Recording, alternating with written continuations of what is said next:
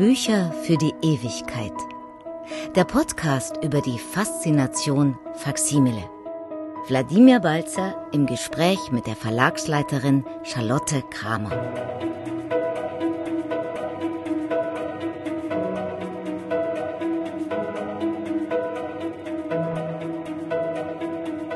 Teil 3. Welche alten Bücher werden später Faksimiles?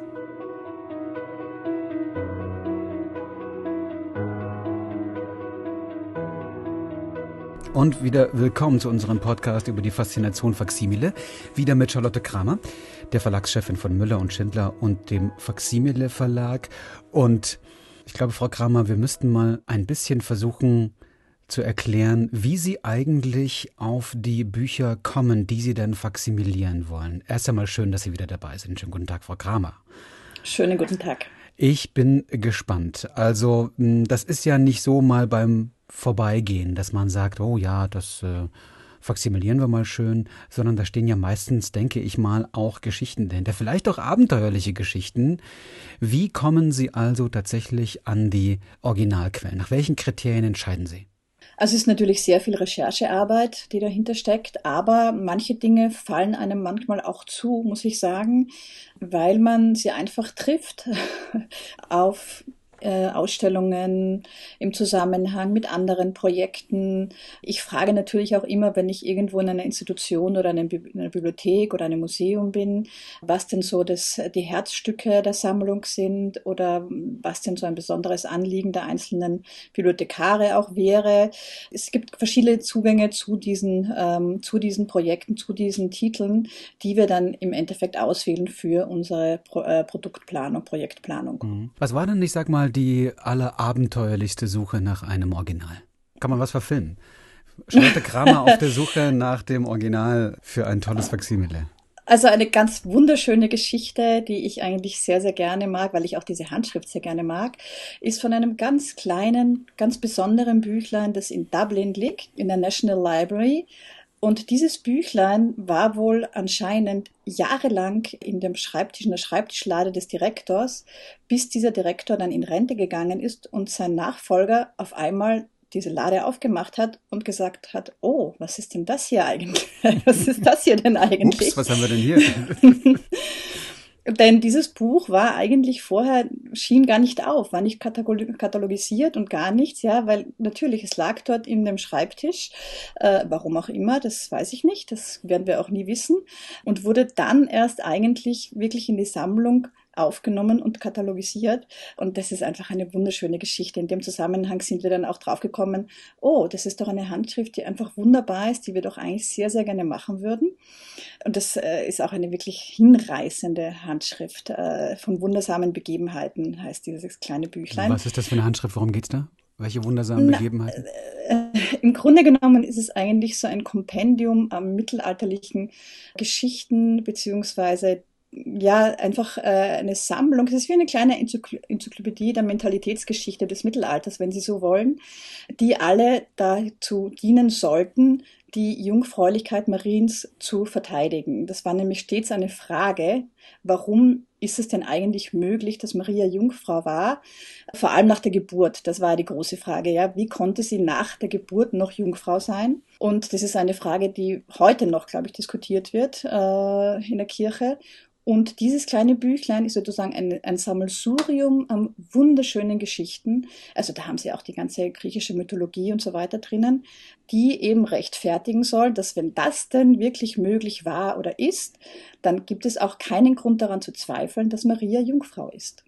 Und dieses Büchlein lag also im Schubfach des Direktors. Offenbar Richtig. hat er irgendwie das zu seinem Privateigentum erklärt oder wollte es nicht rausgeben oder wollte kein Faksimile draus machen lassen. Aber eine Charlotte Kramer lässt sich davon natürlich nicht beeindrucken oder zurückschrecken, sondern macht auch daraus ein, äh, ein Faksimile. Aber wie ist es denn mit, mit so anderen ähm, Editionen? Sie sind ja eh historisch sehr beschlagen und haben sicherlich auch Vorstellungen von Editionen, bevor Sie sie gesehen haben. Irgendwelche alten Quellen, alte Bücher die Sie vielleicht noch gar nicht gesehen haben, aber von denen Sie schon immer geträumt haben, das will ich nochmal rausgeben als Faksimile. Ist das auch ein Weg? Ja, natürlich, natürlich. Also erstens mal äh, basiert, ein, basiert ein Großteil der Recherchearbeiten natürlich auf den Kataloganträgen äh, der Bibliotheken der Einzelnen und den ganzen Ausstellungskatalogen oder Editionen zu gewissen Themen, die wir eben alle auch hier natürlich äh, bei uns haben im Büro, die wir dann studieren, die wir recherchieren. Und auch aufgrund der Kommentarbandtexte ist es natürlich so, dass oft ein Projekt zum nächsten führt, wenn eben der wissenschaftliche Autor in seinem Text Text dann andere Editionen erwähnt, die dann natürlich für uns auch spannend und interessant sind und die wir so eben finden. Wunschprojekte gibt es natürlich auch immer, aber es ist natürlich leider auch so, dass manche Projekte sich wahrscheinlich nie umsetzen lassen werden. Äh, Warum? Aus naja, also äh, manchmal aus wirtschaftlichen Gründen, muss man sagen. Also Steht wenn Sie jetzt Verhältnis? Über, Richtig, richtig. Mhm. Richtig. Wenn Sie jetzt eine riesen Handschrift haben, die, es gibt ja diese Riesenbibeln, äh, die über 300 Blätter haben, dann ist es einfach fast nicht machbar, diese als Ganzes wiederzugeben. Oder zum Beispiel ein wunderschönes Projekt, das ich eigentlich auch gerne mal machen würde. Jetzt ist es ein bisschen kulturübergreifend natürlich, ist zum Beispiel der blaue Koran, der einer der wichtigsten und bekanntesten Korane ist und der ältesten auch. Aber diese Seiten sind über die ganze Welt verstreut. Das heißt, die müssten sie alle mal zusammenfinden, suchen und ähm, dann eine Edition daraus machen. Also manche Dinge lassen sich einfach nicht umsetzen. Und ansonsten, weil Sie gesagt haben, es gibt ja diese riesigen Bibelausgaben mit, mit vielen, vielen Seiten, die sich dann vermutlich auch nicht, ähm, nicht mehr wirtschaftlich faksimilieren lassen. An welcher Stelle geht mit Ihnen vielleicht auch die Liebe zum Buch durch und dann gucken Sie, naja, irgendwie kriegen wir das schon finanziert? Oder sind Sie dann immer auch die knallharte Geschäftsführerin und sagen, okay, bis hierhin und nicht weiter?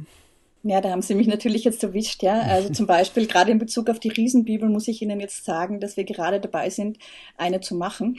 Ah doch, okay. Also das Herz ja. hat sich gegen den Verstand durchgesetzt, ja? Manchmal ja, manchmal ja. Und ich denke doch, äh, es hat sich bei mir auch meist äh, erwiesen, dass diese Faszination, die ich dann für dieses Objekt für dieses Buch, für dieses großartige Werk habe, äh, überträgt sich und äh, wird dann auch wirklich äh, angenommen. Also natürlich, wir müssen immer schauen, dass wir auch den Preis irgendwo dann noch äh, so auf einem Level halten können, der wirklich äh, auch für einen, äh, ja, sagen wir mal, also es soll zugänglich sein, es soll weiterhin zugänglich sein für äh, ein breites Publikum.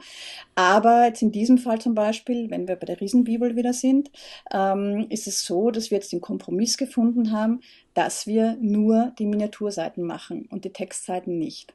Ansonsten fiel mir auf, dass Sie vom Koran gesprochen haben, vom sogenannten blauen Koran. Und ja. ähm, ich glaube, die allermeisten Faksimile-Editionen, die Sie bei sich ja verlegen, sind ja eher christlicher Natur. Mhm. Ähm, das heißt also, gibt es da noch viel, sage ich mal, im Islam, vielleicht auch im Judentum, was noch interessant wäre, was noch nicht im Programm ist, wovon Sie träumen, was Sie gerne noch machen würden? Auf jeden Fall. Also wir haben ja auch eine Reihe von Einzelseiten. Äh, in dieser Reihe haben wir natürlich kulturübergreifend alle äh, Handschriften. Also da gibt's Haggadahs, da gibt's äh, persische Buchmalerei. Also das ist wirklich so, dass wir da das ganze Spektrum abdecken wollen. Was jetzt komplette Faximile-Ausgaben betrifft, ist es schon auch immer ein Bestreben, beziehungsweise auch ein persönliches Anliegen meinerseits, kulturübergreifend zu arbeiten, weil ich denke, wir leben in einer ja, vernetzten Welt. Wir haben die Möglichkeit, auf so viele Dinge, die uns vielleicht noch nicht so geläufig oder bekannt sind, zuzugreifen. Und diesen Zugang zu bieten, halte ich für eine einmalige Chance, der uns denke ich dann auch im Endeffekt ein bisschen, ja, wie soll ich sagen, es ermöglicht, auf einer besseren Basis mit anderen Kulturen zusammenzuleben.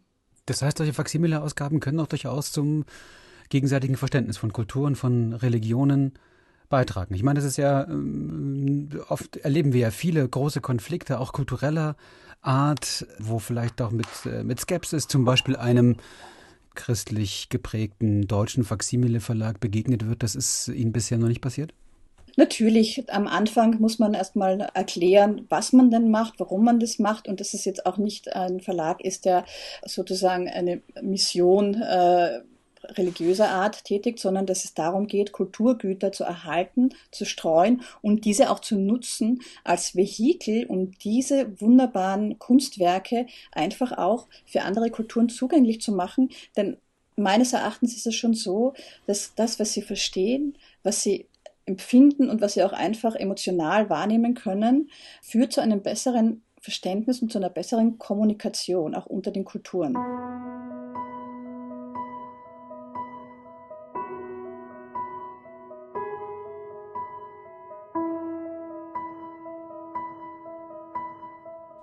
Wie lange gehen Sie eigentlich zurück in die Geschichte mit Ihren Faximiles? Was ist die, die jüngste Geschichte, die Sie da erzählen?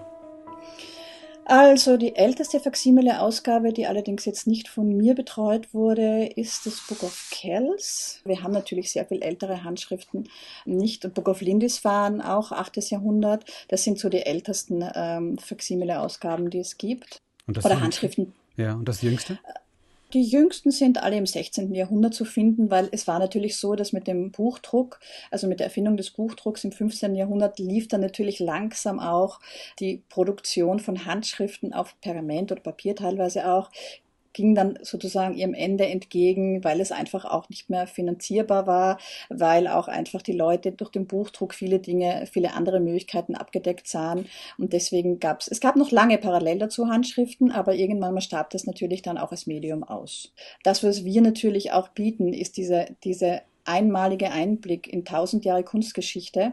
Und das wandelt sich einfach dann im Laufe der Zeit. Mit dem Buchdruck beginnt sich das ganz stark zu ändern. Das heißt aber auch, es werden Themen, Geschichten erzählt, es wird über Menschen erzählt aus einer ganz anderen Perspektive. Was ist das eigentlich für ein Menschenbild, was da deutlich wird in den Faksimile-Editionen? Ganz unterschiedlich, nachdem sie natürlich so eine große Zeitspanne abdecken, also wie gesagt vom 8. bis zum 16. oder auch 17. Jahrhundert, wie Sie sagen, und auch äh, geografisch ganz unterschiedlich verortet sind, ist das Spektrum riesengroß. Ja, Sie haben natürlich, äh, wenn Sie ja zum Beispiel jetzt gerade an Spanien denken, ja, an die ganzen äh, maurischen Einflüsse, die Sie hier haben, die ganzen arabischen Traditionen, die hier noch teilweise sehr, sehr stark bis ins 14. Jahrhundert, 15. Jahrhundert präsent sind, äh, hat es natürlich überhaupt nichts zu tun mit einer keltischen Handschrift, äh, wie Sie sie im 8. Jahrhundert eben im Book of Lindisfarne sehen. Sind das Figuren, die uns heute auch fremd sind? Teilweise sicher ja, aber teilweise finden sie auch viele Dinge, in denen sie sich dann doch wiederfinden also gewisse Dinge verstehen wir heute noch. Also wenn zum Beispiel aus unserem Kulturkreis, wenn jemand ein letztes Abendmahl sieht, dann weiß er sofort, worum es geht. Ja, das verstehen sie heute. Aber gerade jetzt die Symbole, äh, Farbsymbolik äh, und sonstige Symbolik erschließt sich manchmal erst äh, durch eine Erklärung eben zum Beispiel durch den Kommentarband, wo diese Dinge dann eben genau entschlüsselt und erklärt werden, sofern es möglich ist, ist es ja auch nicht immer möglich.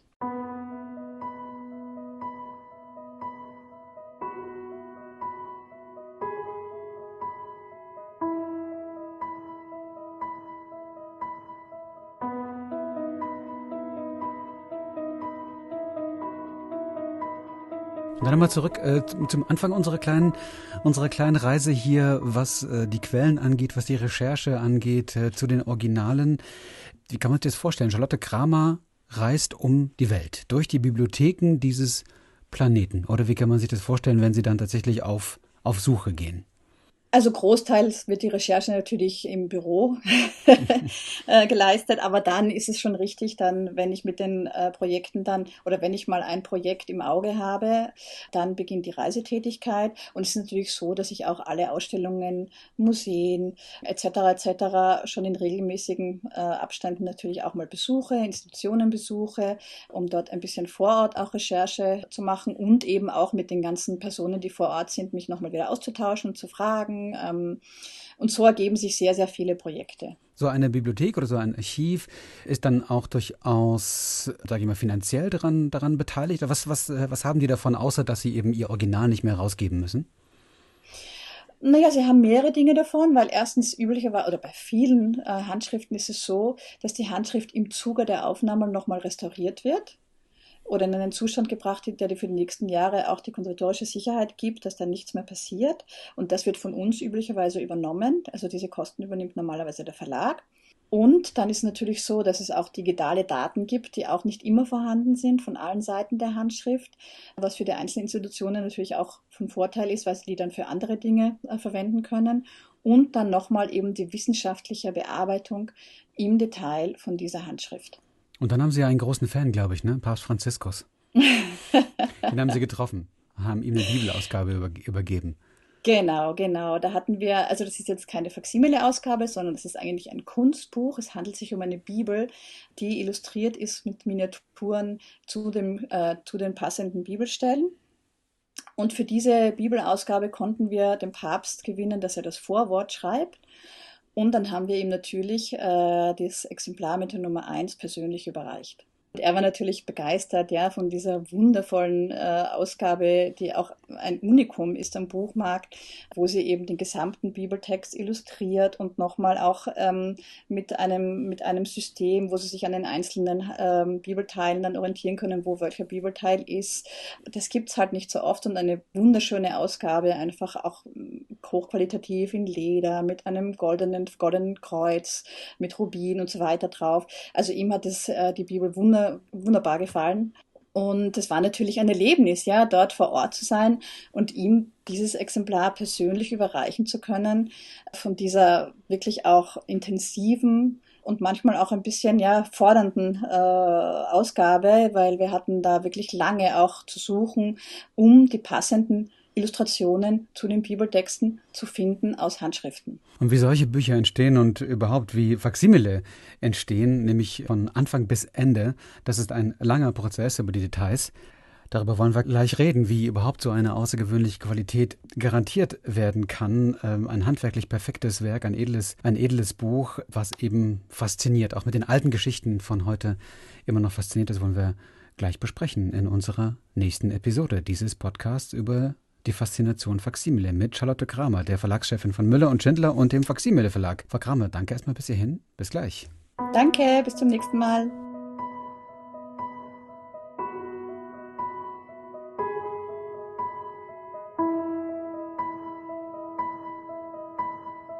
Bücher für die Ewigkeit. Der Podcast über die Faszination Faximile. Wladimir Balzer sprach mit der Verlagsleiterin Charlotte Kramer. In der nächsten Episode Wie wird ein Faksimile hergestellt?